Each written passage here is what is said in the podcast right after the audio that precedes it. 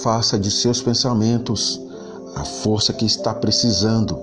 Esqueça as coisas ruins, limpe a mente, cultivando somente bons pensamentos.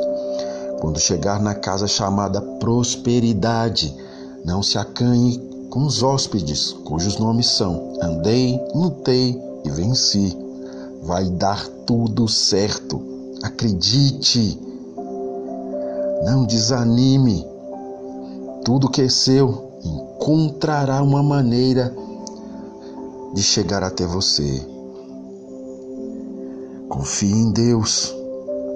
Desconfie do destino e acredite em você. Gaste mais horas realizando que sonhando, fazendo que planejando, vivendo que esperando, porque embora quem quase morre esteja vivo, quem quase vive já morreu.